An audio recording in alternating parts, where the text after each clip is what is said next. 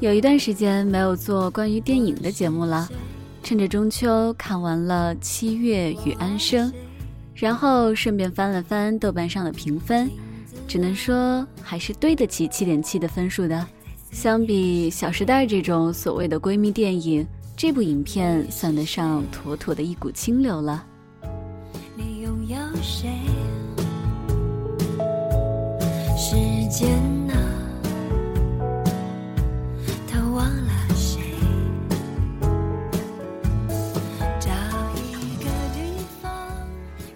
我想每个人的骨子里都是一半七月，一半安生的吧。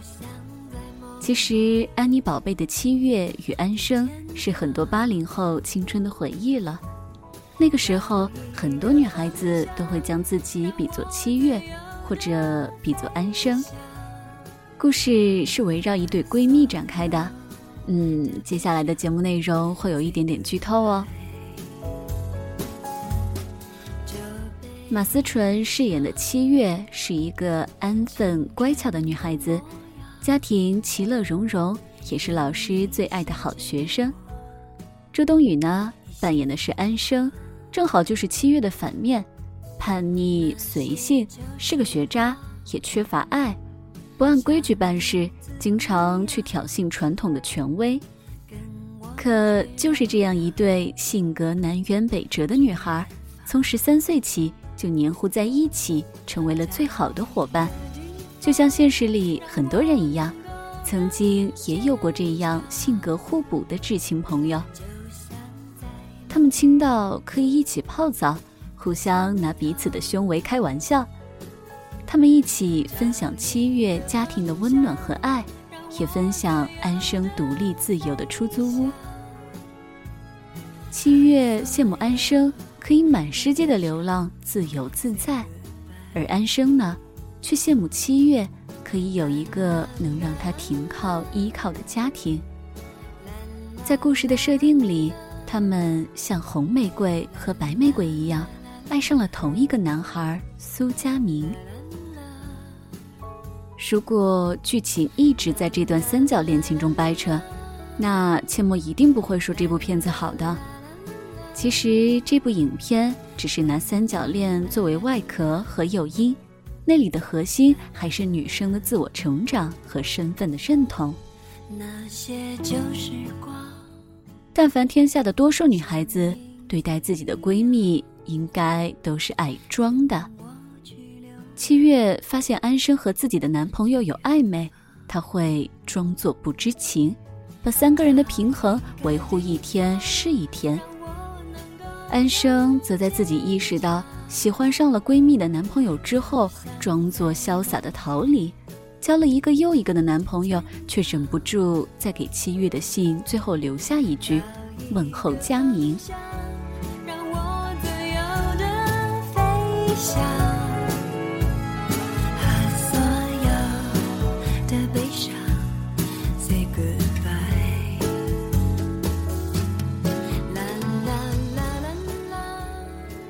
七月和安生都是普通的姑娘，她们都知道，如果一旦捅破了这层窗户纸，除了爱情，至少一方会惨败。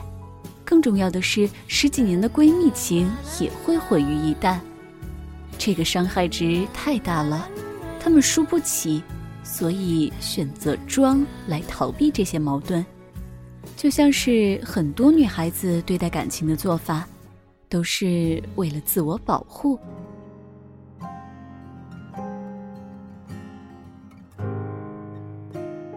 所以当七月撞见男友佳明收留了醉醺醺的安生的时候，两个人之间的忍耐都达到了极限，于是就有了影片里最大的一次冲突。安生质问七月：“你不是一直想领我吗？干嘛一直装？”而七月也反驳道。那有种你也别装，你所有的东西都是我给你的，你跟我抢，你敢吗？从假象伪装中走出来，酣畅淋漓的把自己最真实的样子袒露给对方。这个情节是两位姑娘和彼此之间感情的第一次成长，很疼。可是剧情到这里并没有止步，两位姑娘的自我认知开始努力的前进着。七月开始挑战自己一成不变的生活，怂恿佳明逃婚，尝试着像安生一样四处流浪、旅行、看这个世界。而安生也不再抱怨自己的运气不好而混吃混喝，他开始报班读书，找稳定的工作，尝试着给自己一个家。这两个女孩子似乎开始互相交换人生，开始乘胜追击的对自己身份认同的第二次成长。而这一反转也将七月与安生人格里“你中有我”。我中有你体现的淋漓尽致，比如马思纯扮演的七月，从一个人生目标就是奔着嫁个好人家而去的小镇姑娘，到态度一百八十度大转变，变成了一个愿意冒险、追求自由的姑娘。我想，这应该有很多人的影子，潜意识里渴望不羁的灵魂，可在现实中却不敢有稍微差池的冒险。生怕会毁了自己本不用辛苦的人生。剧里七月妈妈鉴别的一段话，我觉得就是说给这种女孩听的：折腾不一定不幸福，就是辛苦一些。可是女生啊，哪有不辛苦的？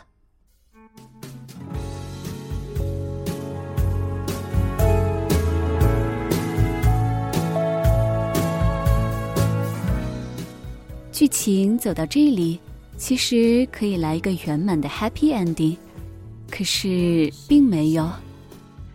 当我们以为两个女孩子都获得了重生而松了一口气的时候，七月却生下佳明的孩子大出血死了，留下安生一个人独自带大孩子，瞒着全世界把七月那一份也活下去。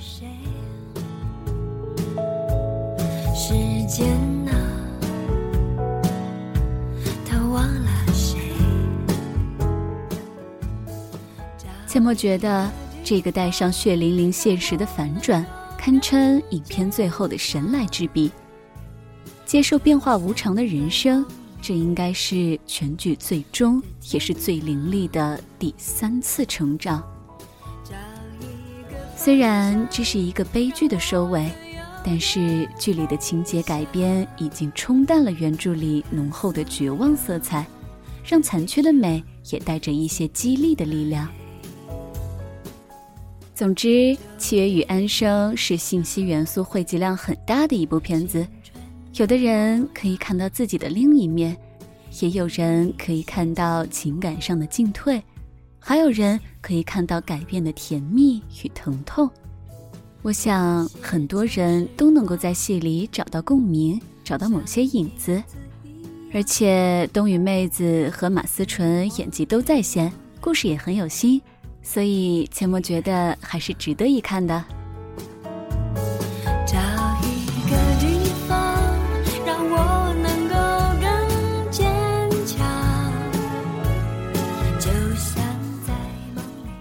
没有谁能绝对的像曾经的七月，也没有谁能绝对的是曾经的安生。人生匆匆数十载，最怕的是束缚自己内心最真实的渴望，安分或者不羁，要遵循自己的方向。命运不是计划或者安排，命运是去体验和感受。